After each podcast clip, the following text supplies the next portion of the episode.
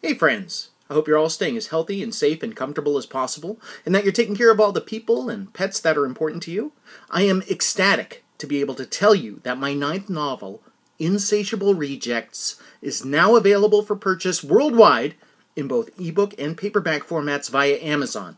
And as with all my novels, if you buy the paperback edition through Amazon, you will get the ebook version for free.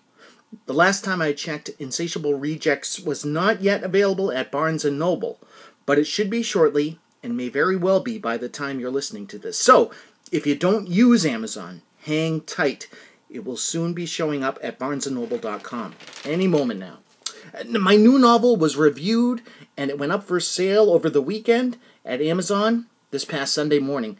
I tweeted out the announcement of the new book's availability and included a link to it and uh, in less than five hours, the, that tweet had been retweeted 10 times, and I was thrilled.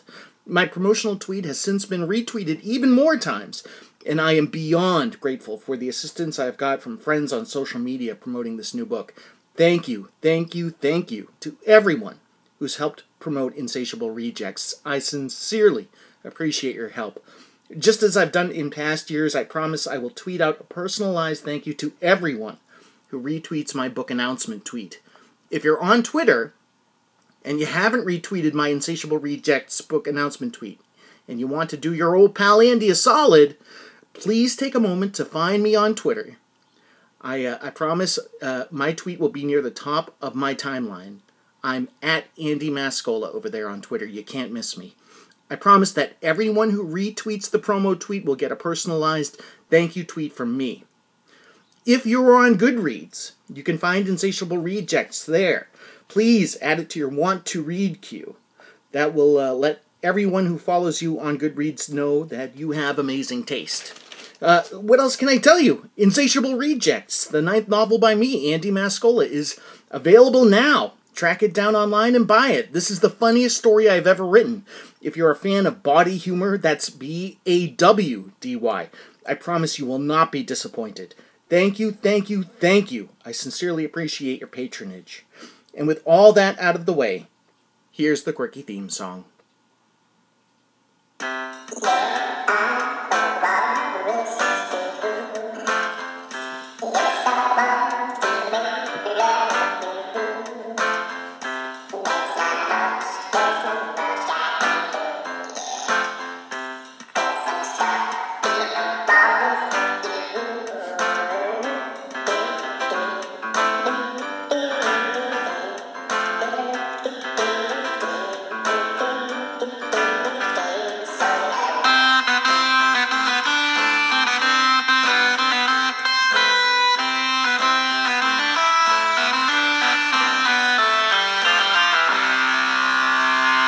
Hello, People Are the Enemy listeners. This is episode 192 of the People Are the Enemy podcast. Thank you so much for checking it out. I am an independently published author, which means that I have to rely on my my creativity to come up with ways to promote my works and my latest book insatiable rejects is is doesn't have a publicist it's it's all being promoted by me, mostly by social media and any platform that I have. And this podcast is my platform.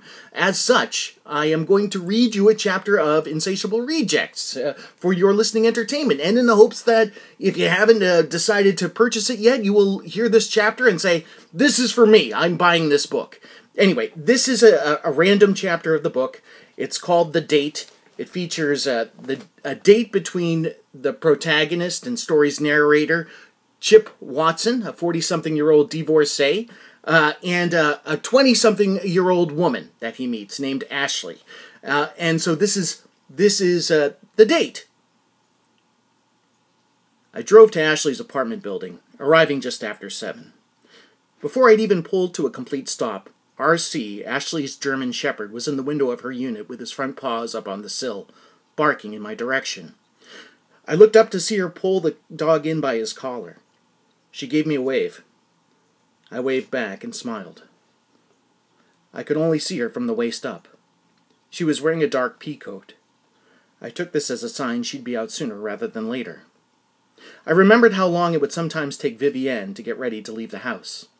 Anytime we were expected somewhere, I'd always lie and tell her we were supposed to be there 30 minutes before we were scheduled to arrive so that we'd only be maybe 10 or 15 minutes late tops.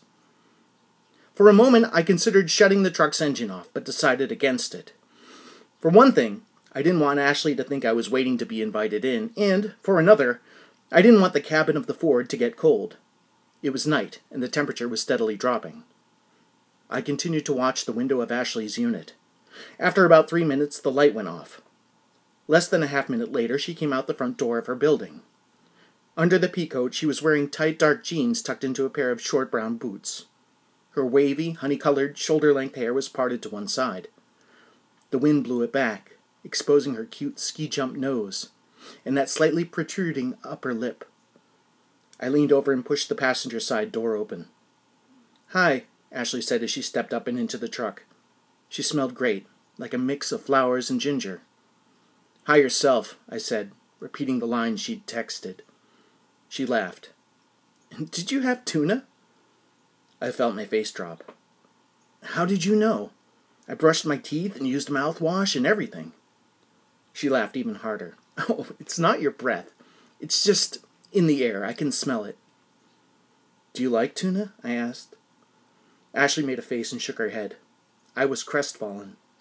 Not because I was hoping for a kiss at the end of the night, but more because my kitchen skills were sorely limited, and tuna casserole was one of only about seven things I knew how to make. If there was going to be any chance of future dates that involved me preparing dinner, I was going to have to come up with a more complicated dish. Where are we going? she asked as I turned the truck around at the end of the cul de sac and headed away from her building. I figured I'd let you choose. There are only a couple places I know of that are open right now. Both are diners. One's Lucky Pete's, and the other is the Black Kite. Let's go to the Black Kite, she said. I've never been. Have you? Yeah, I've been. It's been a while, but I'm not much of a cook, so I can safely give you the menu of pretty much any eatery in town, so long as they serve fries. What's so special about fries? Do you have to have them with every meal? No, it's just you know how when you go to a fancy restaurant or a restaurant that specializes in a very specific cuisine, there won't be fries on the menu? I guess? I don't know. I, I remember once attending a birthday party at a sushi restaurant in the city for my ex wife, who was still my girlfriend at the time. Anyway, her father had planned the whole thing. It was a surprise party, and I just looked at the menu and was completely lost. I was getting frustrated and couldn't understand why I wasn't able to find something I wanted to eat, and I came to the conclusion that all the restaurants I frequent offer fries with just about every meal. Well, I mean, if you're not a sushi fan or if you never had it, I can see how that could be an issue. Yeah, I mean, that was part of it. I, I'd had sushi. My ex wife had introduced me to it. I wasn't a fan, still not. And, and there were at least a few alternatives on the menu, like soups and salads, but because there weren't any french fries offered, I just found myself getting frustrated and angry. It was in that moment I realized how pedestrian my tastes were. You know what I mean? I mean, if every time you eat out you just get a sandwich or chicken fingers, you probably get used to fries. That's what I'm saying. I was just so used to getting fries with whatever I ordered. It was like the safety net. At the very least, I could always just get fries. So, what did you end up doing? I just ate fucking sushi, I said. Ashley laughed. I mean, it was my girlfriend's birthday. I wasn't going to be a dick and throw a fit or be a stubborn piece of shit and just not eat, you know. Uh, I had to go with the flow. That's one thing you'll find out about me. What's that? I'm not a stubborn piece of shit. Yeah? Yeah, I mean, sure, I'm depressed because I essentially live the same day over and over, showing up to the same job again and again for years just because it's what's familiar. I mean, I have to keep the job in order to pay my bills, but I should be able to break out of my routine. Uh, but I never do. Ashley was looking at me and nodding, humoring me. Sure you can, she said sarcastically. Are you fucking with me? I asked, smiling. Nah, she said. Mind if I smoke? Go ahead, I said. So you don't see doing the same things over and over as a sign of stubbornness? Ashley asked as she lit a cigarette. I'm not stubborn, I'm structured. Oh, come on, Chip, Ashley said as she laughed and rolled the passenger side window down. Okay, okay, so doing things repetitively may be a sign of stubbornness. I'll cop to that. But I'm not going to keep this routine up forever. Yeah? I'm going to take some time off and travel. Where to? Where to? I repeated. I realized in that moment how crazy it would sound if I told Ashley I was potentially going with an unemployed, deranged, middle aged local lunatic whom I barely knew to a server farm in order to destroy some computers that held raw footage of me unknowingly walking in on and subsequently becoming part of a pornographic fetish film. I laughed and rubbed my eye with the palm of my hand. I don't know what I'm saying, I said, shaking my head. So, what about you? What about me? Ashley asked. Are you stubborn? Uh, I wouldn't say stubborn. No, I, I can be high maintenance. Oh, yeah? How so? You see my hair? Yeah, I said, turning to her and smiling. It looks great, right? Sure, I said, shrugging. Ashley's mouth dropped open. Sure? Sure, she repeated in mock disbelief. I laughed. My hair looks great, right? Yeah, I mean, okay, it looks great, I said. Ashley gave me a look as if she didn't believe I was being honest. Yeah, it looks great. Jeez, it looks great, sincerely. Well, I don't know if you're being truthful or not, but it takes a lot of work to get my hair to look this good. Yeah? Yeah!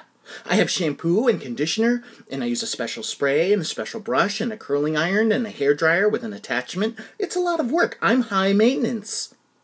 You know what I use? On, on my hair, I mean, I said. She looked at my head.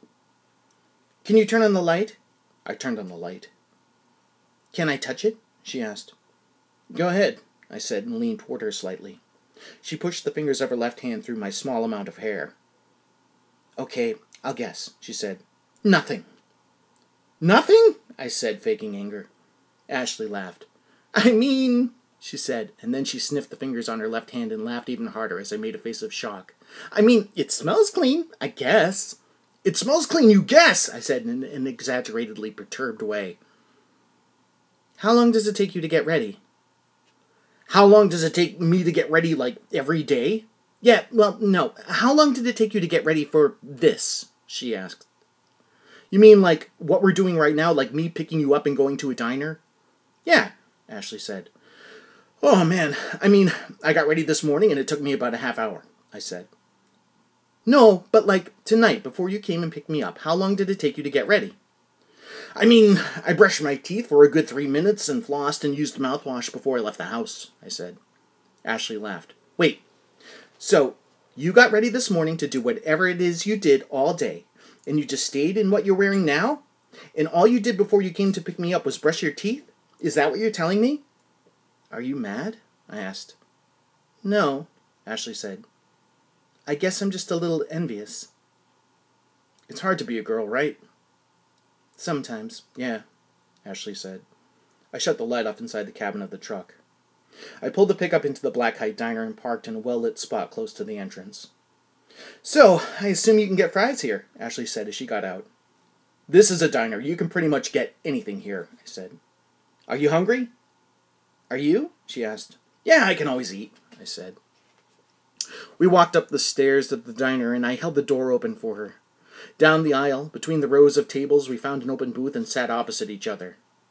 So, do you, like, only eat subs and donuts? she asked. Subs and donuts. You forgot tuna sandwiches. That's a lot of carbs. How do you stay so skinny? Do you work out? No, I guess I just have a good metabolism. I mean, I don't know how to cook anything too complicated. I heat up pasta and make myself tuna salad and eat cereal or an egg sandwich for breakfast. You're lucky. A lot of people can't eat like that and stay thin. Yeah, I guess I am lucky. I mean, my job is kind of physical, I suppose. I, I get a lot of exercise delivering the tables and chairs and stools and stuff my aunt and uncle make, and I have to pick up wood at a lumber yard a couple times a week. So maybe it's a little of both. What's good here? Ashley asked as she looked over the menu that doubled as a placemat. You want to split an order of fries? I asked. A waitress took our order and a minute later brought out two decaf coffees and a basket of fries. So, how's your car? I asked as I added cream and sugar to my coffee. Not good. Sugar? I said, offering Ashley the glass shaker. She shook her head.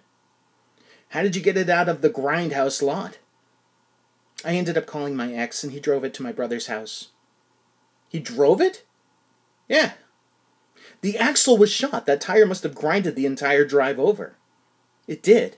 I drove his car behind him. It was slow going. I kept the hazard lights on. It's a wonder he didn't get pulled over, I said. Ashley smiled and looked to the side mischievously as she sipped her coffee. What? My ex is a cop, she said. Oh, okay, well, that explains why he didn't get pulled over. Yeah, so anyway. Anyway, I repeated. My brother's friend is a mechanic, and he's going to come by and have a look this week.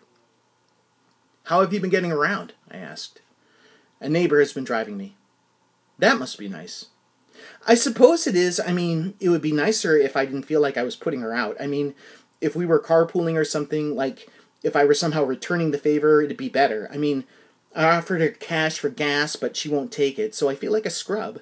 Maybe if she'd let me contribute, I wouldn't feel so guilty. You know what I mean? It's an oddly passive aggressive thing when someone pays for you or refuses to take your money.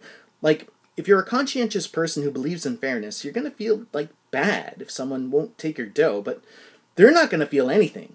Or maybe they feel a bit superior to you. That's not cool. Ashley took a sip of her coffee. Just let people pay, you know what I mean? We both picked at the fries a bit. So, I said. So, she said. Was the cop the guy you were in love with? No, she said before taking a long sip of her coffee. But the cop knew him. Yeah? Derek, the one and only guy I've ever been in love with, was shady. Yeah? Yeah. What was he into? Well, when I first met him, I was 19 and he was 23. He was mysterious and quiet. He always had cash, but he'd never tell me what he did for a living. He'd always say something like, I'm in business. Anyway, I soon found out the reason he had so much cash all the time was because he broke into cars. He was a car thief? Not exactly.